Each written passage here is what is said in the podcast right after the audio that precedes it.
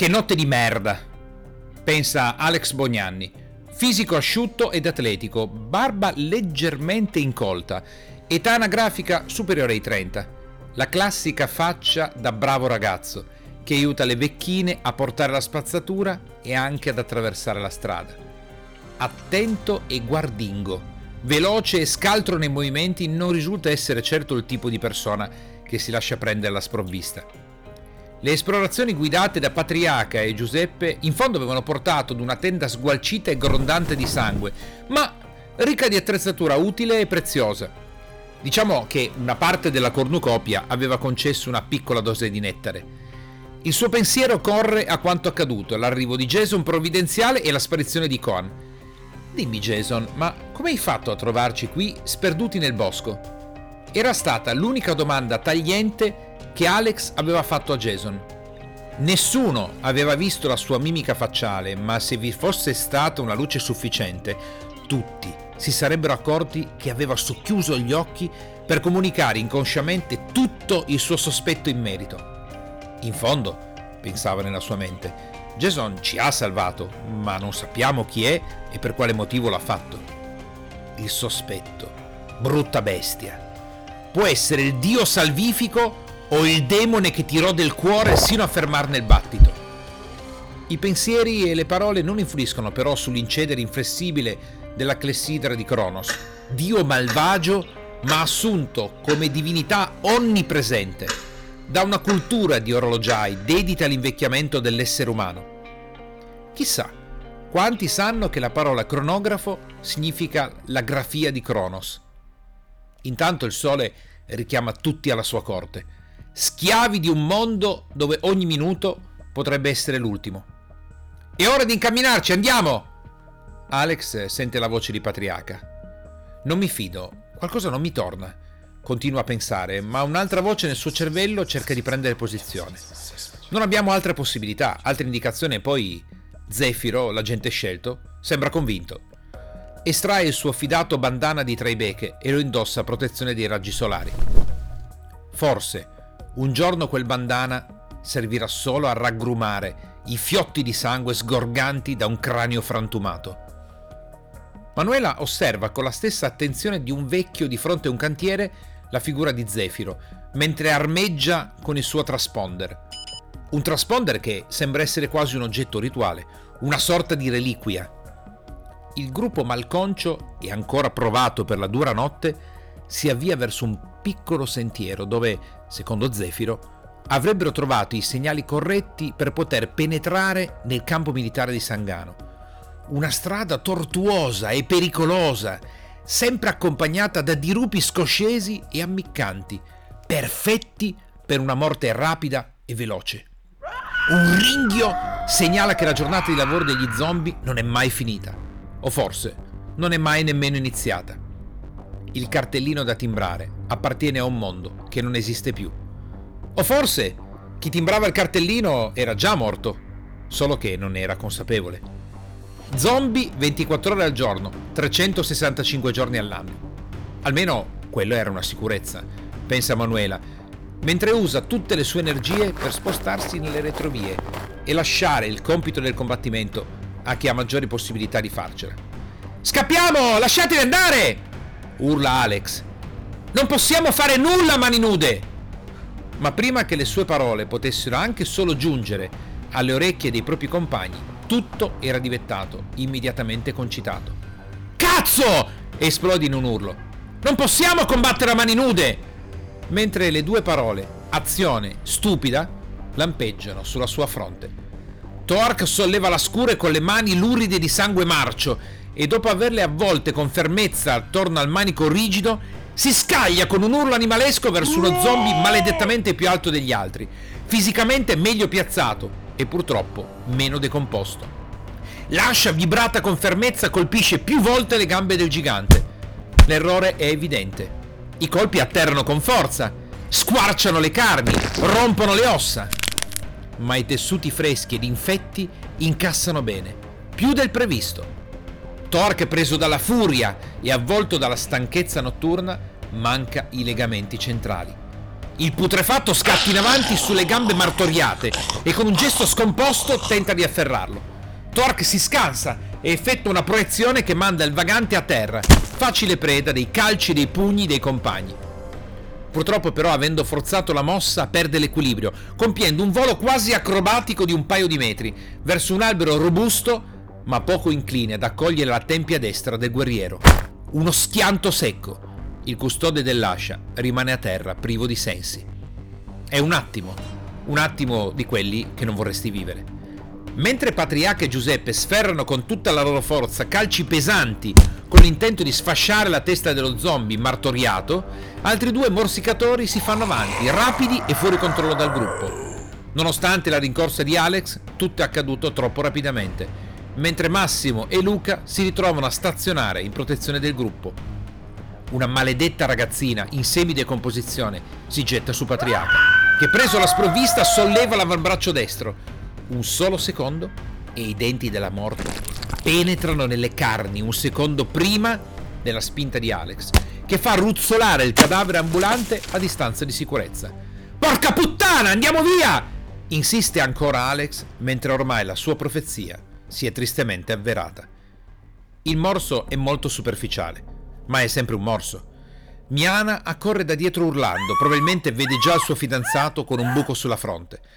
Thork si riprende a stento, mentre Giuseppe termina il lavoro schiacciando la fronte sul terreno di quello che ormai era solo più un grumo tumefatto di carni umane.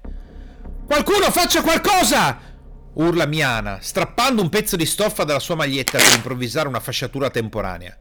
Zefiro, sempre incredibilmente invisibile e assente nei combattimenti, riemerge dal suo mantello della sparizione e mette nelle mani di Miana due piccole pillole blu. Fagliele prendere subito! Il morso è superficiale, è quasi un graffio. Se siamo fortunati, questi antibiotici di nuova generazione possono bloccare l'infezione. Se il morso è arrivato all'ipoderma, invece, il tuo ragazzo è spacciato. Daglieli subito! Miana non se lo fa ripetere due volte, strappando le pillole come se fossero le ultime cose più importanti della sua vita. Patriarca inghiotte senza esitare, forse in cuor suo sta pregando, ma non lo dà a vedere.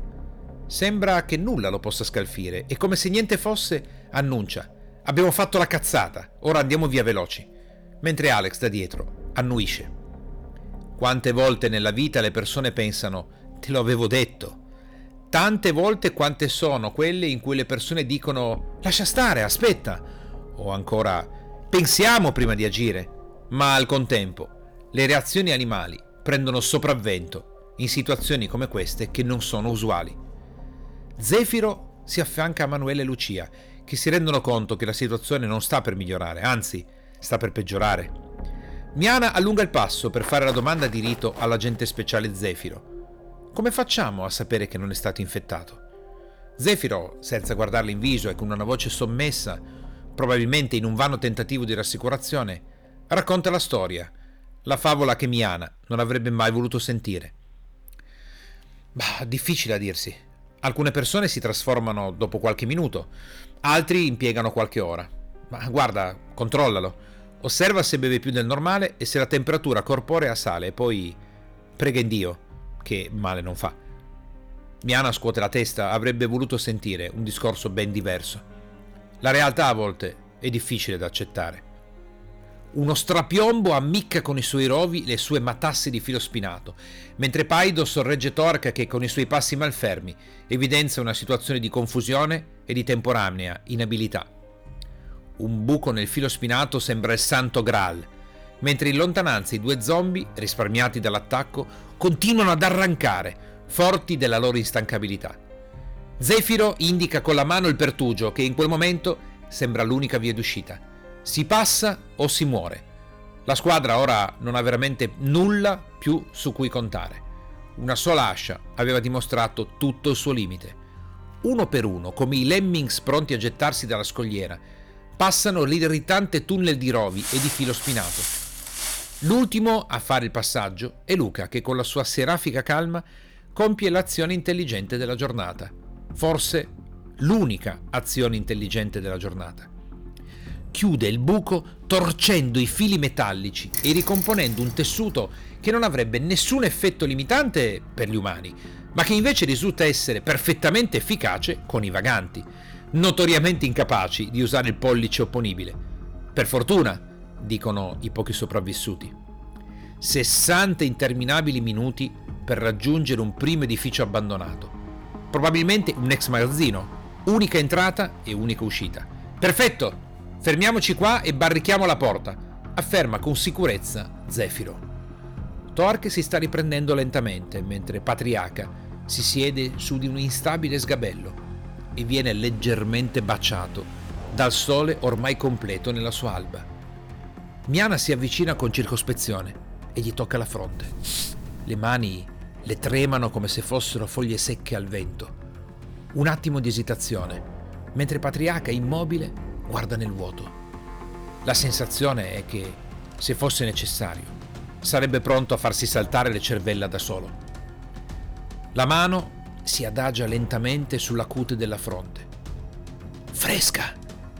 Pronuncia adagio come se fosse una parola tabù. Fresca! Ripete con maggiore forza alzando il tono. Ragazzi, la fronte è fresca! Patriarca solleva la fasciatura improvvisata e rimane immobile, quasi sconcertato. La ferita superficiale era svanita, come se non fosse mai esistita. Zefiro si avvicina e annuisce lentamente, sottolineando il momento con un bel... Una bella botta di culo, è guarito. Dovreste accendere un cero, ragazzi. Comunque, quelle erano le ultime 2 pastiglie. Guardo la strada innanzi a noi. Avverto la presenza del mio team come se fosse ostile per la maggior parte del tempo e dubbiosa da parte dei miei figli. Mi sembra di impazzire. Zefiro ha messo di fronte a tutti di aver cercato di uccidermi, semplicemente perché non gli piace il mio stile di comando nel team. Com'è possibile che siano dubbiosi, che mi trattino con sospetto? Guarda, se non ci fossero i miei figli, mi verrebbe da pensare di lasciarli morire tutti nella loro dabbedaggine. Poi mi rendo conto dopo una frazione di secondo che sto generalizzando. Non so cosa stanno pensando tutti, sono solo arrabbiato. Inoltre loro si sono affidati a me ed è un mio preciso dovere morale condurli in missione, anche se questo significa mettere a rischio la mia vita. E mi rendo conto anche che questo è ulteriormente il mio dovere, con o senza il loro supporto morale. Dio, quanto è difficile dare un ordine ai pensieri quando ci si trova sotto pressione. Rivedo l'immagine di Thork, mio figlio, che pone la fredda lama dell'ascia sotto il mio mento, mentre al contempo rivedo Manuela che mi porta un fresco bicchiere di acqua e mi supporta nel far fare l'approssimazione alla squadra. Le taniche di acqua pesano maledettamente. Giuseppe ne carica una sulla spalla da 30 kg, come se fosse un fuscello. Beh, questo mi rassicura. Camminiamo lenti, mentre il caldo, torrido, prende possesso dei polmoni, conquistandone ogni centimetro e facendoci sentire della carne alla griglia. Prego solo che non vi siano zombie in avvicinamento, perché non solo siamo quasi del tutto disarmati, ma siamo anche privi di connessione di squadra, con i 2 agenti scelti in collisione e in contrasto. Vorrei veramente trovare una soluzione, ma ho ancora le mani che tremano e il sangue in ebollizione. Tiriamo dritto verso il punto indicato dal mio transponder. Zefiro viene accompagnato sotto braccio e questo, devo dire, mi riempie di soddisfazione. Gli auguro di provare il più grande dolore possibile ad ogni passo sul terreno. Non sarà mai sufficiente a colmare la punizione per quello che ha fatto. È in gioco il destino dell'umanità.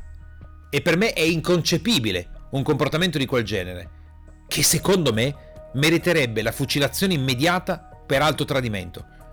Eppure mi rendo conto che qui è tutto alterato. È scomposto come una bambola di pezza gettata da un finestrino di un'automobile e lanciata a folle velocità.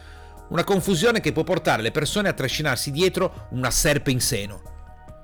Il cammino ci fornisce tempo per pensare. Nessuno zombie, nessun balordo. E, Dio vuole, nessun scontro interno. Il silenzio e qualche parola gettata per fare conversazione colmano i vuoti che distanziano ogni persona dall'altra. Ad un certo punto scorgiamo una specie di agglomerato fatiscente, un insieme di strutture e una torre in lontananza. Le coordinate del comando generale sono corrette.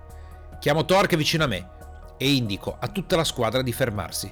Andiamo in due, solo noi due, a vedere la situazione. Circospetti prendiamo la strada del bosco, lasciando il sentiero, diventando dei vermi striscianti in avvicinamento al primo edificio. La vista che si staglia è fantastica. 3-4 edifici, sembrano la manna piovuta dal cielo. Il quadretto è però sporcato da un lurido cadavere barcollante che sta grattando una porta come se fosse un cane alla ricerca della sua pappa quotidiana. Siamo stanchi e anche se si tratta di un solo putrefatto, non abbiamo nessuna intenzione di rischiare la pelle. Con il pugno alzato indico a tutta la squadra di stare immobile e di non fare nessuna mossa, nessun passo, niente di niente. Lo stronzo putrefatto continua a grattare la porta, sembra non finire mai. A distanza sembrano così stupidi e inoffensivi, il motivo per cui un sacco di gente ci ha lasciato la pelle. Michele e Dario mi osservano immobili, mentre Daniele e Lucia sono pronte a scattare. Finalmente, dopo un tempo infinito, la situazione muta di stato. Il barcollante, probabilmente attratto da un odore, abbiamo fatto bene attenzione a non essere sottovento, o forse da un rumore, si allontana dalla porta e lentamente si dirige verso la torre in lontananza. Faccio un gesto di rimanere calmi e di attendere, sino a quando non vedo che la figura diventa prima piccola, poi minuta e poi invisibile. Abbasso la mano e faccio il gesto che tutti si stavano aspettando. Avanziamo compatti. Thork va in avanscoperta, pronto a dare il segnale di fuga. Segnale che non sarebbe mai arrivato. Giungiamo al primo edificio, che si staglia proprio sulla nostra destra. 3 porte. Fantastico! Forse potremmo trovare al suo interno qualcosa di interessante, di utile, acqua, cibo o addirittura armi se siamo fortunati. Penetriamo nell'edificio ornato dei classici coppi rossi, come se fossimo un millepiede ben sincronizzato. La delusione è cocente. Niente. Un cazzo di niente! Il vuoto ci accoglie sornione e quasi distratto, come se fossimo insignificanti. Inoltre, una delle porte principali non può essere serrata. Vedo lo sconforto sui volti di Luca e di Pasquale, mentre Paido inizia in maniera saggia a chiudere le porte che presentano ancora un chiavistello sufficientemente valido. Presi dallo spirito emulativo e senza necessità di dare un ordine, tutti iniziano a lavorare al fine di serrare le porte. Il gridolino di gioia sommessa mi segnala che una porta ha ricevuto il sigillo della chiusura ufficiale. Nessuno zombie potrà sfondare porte di legno spesse mezzo metro. La porta sul lato nord viene assicurata con una fune di fortuna, recuperata nella tenda notturna. Ecco, questa soluzione mi rassicura meno. La terza porta, quella centrale. Quello è il problema. Non si può bloccare in nessun modo. Mentre discutiamo dove trovare del materiale, Giuseppe e Patriarca ne chiudono i battenti, tenendo con le mani il punto dove avrebbe dovuto trovarsi una merda di lucchetto o un suo parente stretto. Il tempo di accostare le porte è appena sufficiente per impedire che un avambraccio scarnificato colpisca Lucia al volto. È incredibile come questi vermi striscianti possono essere così silenziosi. Più di uno zombie fa capolino alla porta centrale, urlando versi incomprensibili. «Aiutateci!» urla Patriarca, mentre sul volto di Giuseppe appaiono le prime vene gonfie dallo sforzo. «Non riusciamo a tenerli! Sono dannatamente forti!» aggiunge Patriarca. Il problema è che non ci stiamo, non riusciamo a tenere la porta. I grugniti salgono di intensità, sono troppi. Se la porta cede, siamo spacciati. Colpi che fanno accapponare la pelle giungono dalla porta a sud. Un colpo e un battito in meno del nostro cuore. Siamo circondati. Zefiro è a terra malconcio. Devo prendere in fretta una decisione. Guardo Alex e gli dico: vieni fuori con me. Lui mi guarda con sospetto e io aggiungo: muoviti! Andiamo fuori, li distraiamo e li allontaniamo dalle porte. Alex ha un attimo di esitazione, poi annuisce. Vai Paidu, al nostro 3 slaccia la fune e poi richiudici fuori, rapidamente. 1, 2, 3! La fune con uno schiocco secco lascia andare il portone e lo zombie che stava tirando come un ossesso finisce a terra. Sembra uno dei classici film in cui l'eroe piazza il suo colpo di aikido. Paido richiude in fretta il nostro sigillo di salvezza. E noi, in accordo, scavalchiamo il birillo pieno di pus che giace a terra. Silenziosi e stretti al muro, scrolliamo il morsicatore che sta tirando la porta. Merda, è grosso! Ha però uno zaino sulla schiena. Forse possiamo farcela. Abbiamo scuro e bastone. Sicuramente vale la pena di fare un tentativo. Ci avviciniamo senza farci sentire, o almeno sino a quando il colosso, alto quasi 1,90 m, gira quella che una volta doveva essere una faccia. Ora un pezzo di mascella fa bella mostra di un nudo e bianco osso ben ripulito, mentre un occhio cavo ci guarda come un corvo portatore di disgrazia. È grosso, ma lento. Alex li gira rapidamente ed inizia a colpirlo. Sembra che i colpi di ascia gli facciano quasi il solletico, ma almeno la mossa per distrarlo sembra funzionare. Nel momento in cui cerca di agguantare Alex, che è veloce come una gazzella, io afferro lo zaino e comincio a tirare con tutta la forza che ho. Uno strappo improvviso, mi trovo con lo zaino in grembo mentre finisco a gambe all'aria. La paura di morire ci rende tutti atletici, solo in piedi in meno di 2 secondi. Ora abbiamo anche l'altro balordo che puzza di cimitero, proprio alle nostre spalle. Li attiriamo verso la torre, per poi compiere un cerchio e rientrare alla nostra base improvvisata. Mentre ci avviciniamo alla grande porta di legno, urlo: "Paido, apri! Siamo noi, apri!" Ordine che viene eseguito prontamente e ci consente di buttarci all'interno. Lucia prende subito lo zaino e lo rovescia sul pavimento. Qualche scatoletta di tonno, una bottiglia d'acqua e qualche cerotto. Ma proprio a noi doveva capitare il sopravvissuto stupido. Un'arma no? Una torcia? Dei farmaci? Una trasmittente? Niente. Tonno, acqua e cerotti. Patriarca si getta come un falco sullo zaino semistrappato e si mette ad armeggiare la porta, priva di blocchi e di serrature. È bravo lo scout, ha appena creato una corda di fortuna. I due putrefatti non si sono dati per vinti. La lotteria di carne fresca è un richiamo troppo forte. All'ultimo nodo, la mano del gigante batte un colpo sulla porta, come un segnale di minaccia. Arretriamo tutti. Forse qualcuno sta pregando che non sia uno zaino Invicta da paninari, ma che sia uno zaino di una marca militare. Uno zaino tosto. Purtroppo, i paninari hanno la meglio. Il bestione con uno strappo potente spalanca la porta. Rimango basito.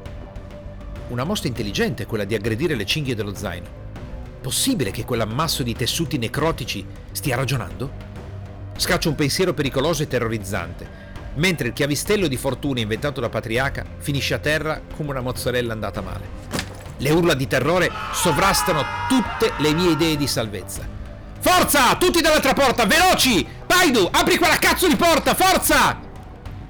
La fune, ancora una volta, lascia andare il battente e tutti sgusciamo dalla fatidica porta del nord, continuando a scappare dritti verso la torre.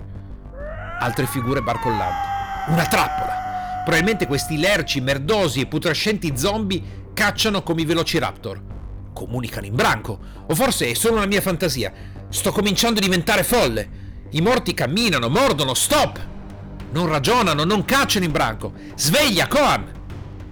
Lenti ma inesorabili si avvicinano verso di noi, mentre allo stesso tempo siamo noi a procedere senza fermarci, stimolati e motivati dalla presenza inquietante alle nostre spalle. Vedo altri zaini, altre sacche sulle spalle di nuovi arrivati. Forse erano un gruppo di sopravvissuti che hanno visto andare a farsi fottere tutte le loro speranze in un colpo solo. Che tristezza. Vai a dormire tranquillo con la presenza dei tuoi compagni e ti svegli il giorno dopo come un non morto. Fermo tutti e li chiamo intorno a me. Ragazzi, siamo apparentemente in trappola, ma possiamo farcela. Possiamo far girare tutto a nostro favore. Dai, dividiamoci in 2 gruppi. Attiriamoli per diminuire le loro forze e cerchiamo di prendere gli zaini e magari anche di ucciderli. Thork, Daniele e Liam, venite con me. Attiriamo i nuovi fan. Voi altri, guidati da Patriarca, prendetevi cura di Polifemo e il suo assistente. Ci vediamo al lavoro compiuto alla nostra base. Tutti annuiscono e noi ci dividiamo. Veloci, ci avviciniamo ai putrefatti. Uno smilzo alto, una donna, probabilmente una ragazza, o almeno quello che ne resta. Una signora con un grembiule addosso, ora lordo di sangue. Niente di difficile, mi dico. Li superiamo di scatto e iniziamo a battere a terra con il bastone per attirarli dalla nostra parte. Loro reagiscono come dei topolini addestrati e iniziano a seguirci. Noi iniziamo a scappare, lentamente, sulla strada che progressivamente diventa sempre più stretta. Ai lati rovi, fraschi impenetrabili e pendii scoscesi. Merda! Strada stretta significa guai, tanti guai. Guardo Liam e Daniela che attendono il da farsi. Dico loro: passiamo avanti, dobbiamo tornare indietro, dobbiamo aggredirli sulla strada larga, veloci! scattano come dei fulmini. Vedo Liam che scivola come una saponetta tra i tre puzzolenti. Tocca a me e Thork. Vado io, dico a mio figlio. Mi sento forte e veloce. Loro sono lenti e prevedibili. Ecco, un errore da principiante. Sottostimare il nemico. Mi getto sicuro facendo una finta a sinistra, per poi scartare a destra, ma il merdoso con la tuta gialla da elettricista fa uno scatto improvviso, come se avesse capito che cosa stavo cercando di fare. Ancora la mia follia, ancora quel pensiero maledetto. Perdo l'equilibrio, senza cadere, ma mi trovo in mezzo a tre zombie. Sono fottuto. Liam urla per richiamare l'attenzione dei morti, ma solo la signora, con il grembiule da macellaio, risponde al richiamo. Saltello come una rana impazzita per non farmi prendere. E come se non bastasse, mi faccio venire in mente la bella idea di cercare di sfilare lo zaino da uno dei due mostri ringhianti. Un colpo di culo mi viene in supporto. Lo zaino, a fronte del mio strappo, blocca le braccia dello zombie, che barcollando finisce nel colpire il suo compagno. «Corri, papà!» urla Thork. Non me lo faccio dire due volte. Il tempo di sgusciare dalla morsa della lapide e i due camminatori sono già in movimento verso di noi. Iniziamo a scappare lungo il sentiero, sotto 42 gradi centigradi, che non accennano certo a diminuire. Lo sforzo, la paura e il danno muscolare del movimento inconsulto che avevo appena fatto mi rendono lento, maledettamente lento. I due stronzi dietro di noi non mollano mai, nemmeno un secondo. Il mio cuore inizia a battere a una velocità che mi impedisce di respirare. Non sono preparato atleticamente come Thork. Mi accascio a terra. Vai Thork, scappa, li fermo io. Sono sfinito, non riesco a muovermi. Non scherzare papà, non ti mollerò mai qui. Vai Thork, vai, scappa, insisto io, ma lui mi ha già preso sotto braccio e mi sta portando avanti sorreggendomi con tutta la sua forza. Non ce la faremo mai, dico io. Abbiamo bisogno di un'altra soluzione e mi faccio venire un'idea geniale. Geniale per gli zombie. Guardo Thork. Laggiù un telo militare, una copertura da stoccaggio. Prendilo, gli dico. I due intanto si avvicinano sempre di più. Ascoltami, gli dico. Quando arrivano, gli gettiamo la tela addosso e poi lo avvolgiamo a terra. L'altro tanto è lento. Che idea davvero cervellone. Il barcollante con la tuta gialla, che già aveva rotto così tanto le palle, si avvicina senza esitazione. Thork e io siamo pronti. Quando siamo a meno di mezzo metro, tiriamo su il telo verde. Ma prima di completare la mossa allo zombie, che giuro, ancora una volta mi sembra abbia fatto un movimento pensato, blocca il lembo pestandolo con tutta la forza. Presi alla sprovvista, barcolliamo, mentre le mani del manovale della morte ad una velocità impressionante si buttano sulla spalla di Thork. La presa è talmente forte da farli rantorare subito a terra. Lo zombie è a terra, sopra Thork, ma io sono sfinito e senza forze. Ho solo il fiato per dire no! Non sono mica venuto qui per morire come un pirla. Quando finalmente ero riuscito a costruirmi nella vita un'esistenza da investitore dove, senza quasi lavorare, potevo godermi le spiagge tropicali, ecco questa merda di storia dell'Apocalisse. Liam Umberto Borriello, detto Renegade per gli amici. Certo che è importante recuperare le chiavi dimensionali per poter tornare a casa e completare la missione, ma quando Coan ha detto «Vieni con me, insieme a Daniela», ma io pensavo che sarebbe stata un'azione congiunta per recuperare gli zaini. Sacche penzolanti sulla loro schiena, forse ricche di ogni ben di Dio. Solo che chi porta quegli zaini sembra avere la malaugurata abitudine di mordere. E io sinceramente ho una paura fottuta. Non so come comportarmi, cosa fare, e come ho fatto sinora mi sono sempre tenuto ben distante dai combattimenti. Eppure dovrebbe essere anche chiaro ai miei compagni di squadra che l'unico modo che abbiamo per sopravvivere è quello di scappare a vista come dei conigli. Ho sempre pensato che gli eroi sono i primi a morire, altro che guerrieri. Non capisco infatti cosa sia questa smania di dover fracassare crani a destra e a sinistra. Mi girano infatti le palle quando capisco che rimaniamo in pochi e credo infatti che in questo momento la mossa migliore da fare sia sfruttare i loro goffi movimenti e sperare che perdano loro le sacche e gli zaini. Ma prima che possa dire qualsiasi cosa vedo Korn buttarsi a capofitto, cercando di dribblarli come se fosse una partita di calcio. Vedo Daniela accanto a me immobile. Liam, cerca di attirarne qualcuno! Sento e vedo Coan sbracciarsi circondato dai tre putrefatti. Daniele è immobile e io tremando batto i piedi a terra e cerco di attirare l'attenzione dei mostri anche se dentro di me spero che nessuno di loro ci degni di minima attenzione. Invece, una donna lercia, con un grembiule immondo, ci punta immediatamente e inizia a seguirci. A gambe levate giriamo i tacchi, mentre la vecchia megera continua a tallonarci come un segugio. Vedo Coan muoversi mentre mi giro, ma credo che sia spacciato. Potrebbe essere che venga sbranato. Come avevo detto, bisogna scappare e non fare gli eroi. Forza Daniela, corri, dai, forza! Cerco di motivarla, ma lei mi sembra molto lenta. Mi trovo a scappare da solo, senza armi, e con appresso un'altra persona che tra le altre cose non conosco nemmeno bene. Penso che Coan ci abbia tradito, o forse è impazzito. Forse quello che è accaduto con Zefiro è solo una scena ben preparata. Che stronzi! Ci hanno abbandonato al nostro destino, senza armi e senza conoscenza del luogo. Daniela mi chiede mentre corre: cosa facciamo, Liam? Io penso che, oltre che correre lentamente, mi stia solo facendo perdere tempo. Ma che cazzo ne so? Siamo solo carne da macello, forse siamo stati svenduti agli zombie. Mentre penso che se si rompesse una gamba sarebbe meglio. Avrei una scusa per mollarla per strada. Mentre la sento ansimare, mi rendo conto che la strega del grembiule bianco è scomparsa dal nostro cammino. Mi fermo e cerco di riprendere fiato. Ci appoggiamo a una betulla che sovrasta la strada. Dio, quanto vorrei una bottiglia d'acqua. Shhh! Sento da un cespuglio vicino a me, mentre vedo la testa pelata di Massimo fare capolino, con un fucile in mano. Zitti e immobili. Venite qua. Mi sento meglio alla vista del fucile. Forse è arrivato il momento in cui ci sbarazziamo di corni di Zefiro e cerchiamo di tornare a casa da questo posto di merda. Meglio un coniglio vivo che un leone morto.